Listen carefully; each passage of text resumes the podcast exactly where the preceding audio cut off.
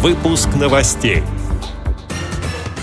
Участники форума «Крымская осень-2016» почтили память защитников Севастополя. В Новой Москве открыли дом сопровождаемого проживания для слепоглухих людей. В Грязинском филиале местной организации ВОЗ провели викторину «Кино в нашей жизни». Спортсмены с инвалидностью по зрению участвовали в главном забеге страны. Далее об этом подробнее в студии Анастасия Худякова. Здравствуйте! Президент ВОЗ Александр Неумывакин и участники Всероссийского образовательного реабилитационного форума «Крымская осень-2016» почтили память защитников Севастополя. Они совершили историческую экскурсию в город-герой. Главным событием поездки в Севастополь стала торжественная церемония у обелиска славы. Президент ВОЗ и участники форума возложили цветы к вечному огню в память о героизме защитников Родины, всех тех, кто отдал жизнь во имя Великой Победы. По окончании церемонии в интервью пресс-службе ВОЗ Александр Неумывакин отметил, цитата, «Для нас, людей, помнящих прошедшую войну, Севастополь является символом доблести и стойкости, изумительной отваги нашего народа. Лично для меня город Севастополь дорог и тем, что мой отец Яков Неумывакин в годы Великой Отечественной войны был в рядах защитников города, мужественно и героически участвовал в боевых действиях на легендарной Сапун-горе. Героизм участников битвы за Севастополь всегда будет в памяти людской. Конец цитаты.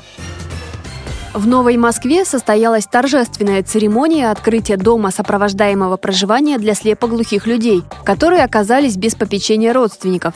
Пилотный проект получил название «Тихий дом».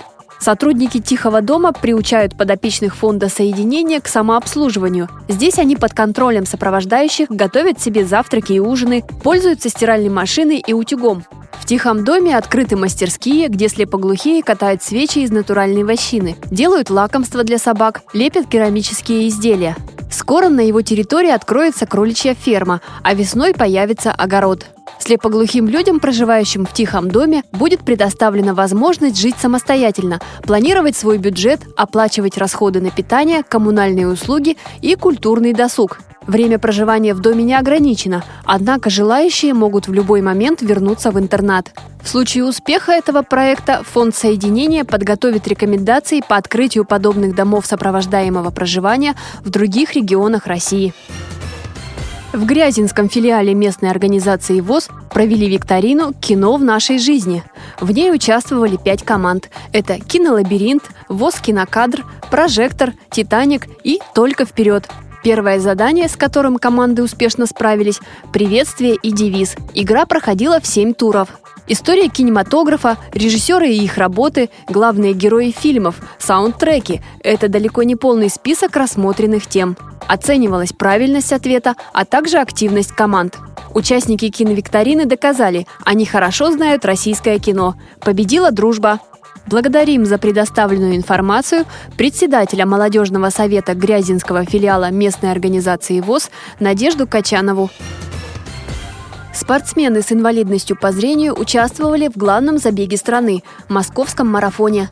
Они представляли беговой клуб «Мы вместе». В этом году заявки на забег подали около 30 тысяч участников из 70 стран. Как рассказала руководитель бегового клуба Елена Лихачева, главному старту предшествовала серьезная подготовка незрячих и слабовидящих людей на полумарафонах. Наши участники бегового клуба «Мы вместе», как всегда, традиционно приняли в нем участие. Трое незрячих и пять человек слабовидящих. Ну, соответственно, они там были часть сопровождения, часть без. Участвовали мы в дистанции 42 километра и в дистанции 10 километров. Мы особо не старались поставить каких-то рекордов, мы старались наслаждаться забегом. Погода была очень, ну, как сказать, необычная для этого времени, то есть хорошо было сухо, дождя не было, но, в принципе, было прохладно. Обычно в этот день всегда тепло. Главное, чем этот марафон запомнился, это очень большим количеством участников. Обычно их меньше, но с каждым годом становится все больше и больше. Это не может не радовать, люди очень приобщаются. Прошло все достаточно хорошо. Мы очень рады, что мы поучаствовали в этом забеге. И, соответственно, думаем, что забег будет все лучше и лучше с каждым годом, а мы будем показывать результаты все лучше и лучше. С этими и другими новостями вы можете познакомиться на сайте Радио ВОЗ. Мы будем рады рассказать о событиях в вашем регионе. Пишите нам по адресу новости собака ру. Всего доброго и до встречи!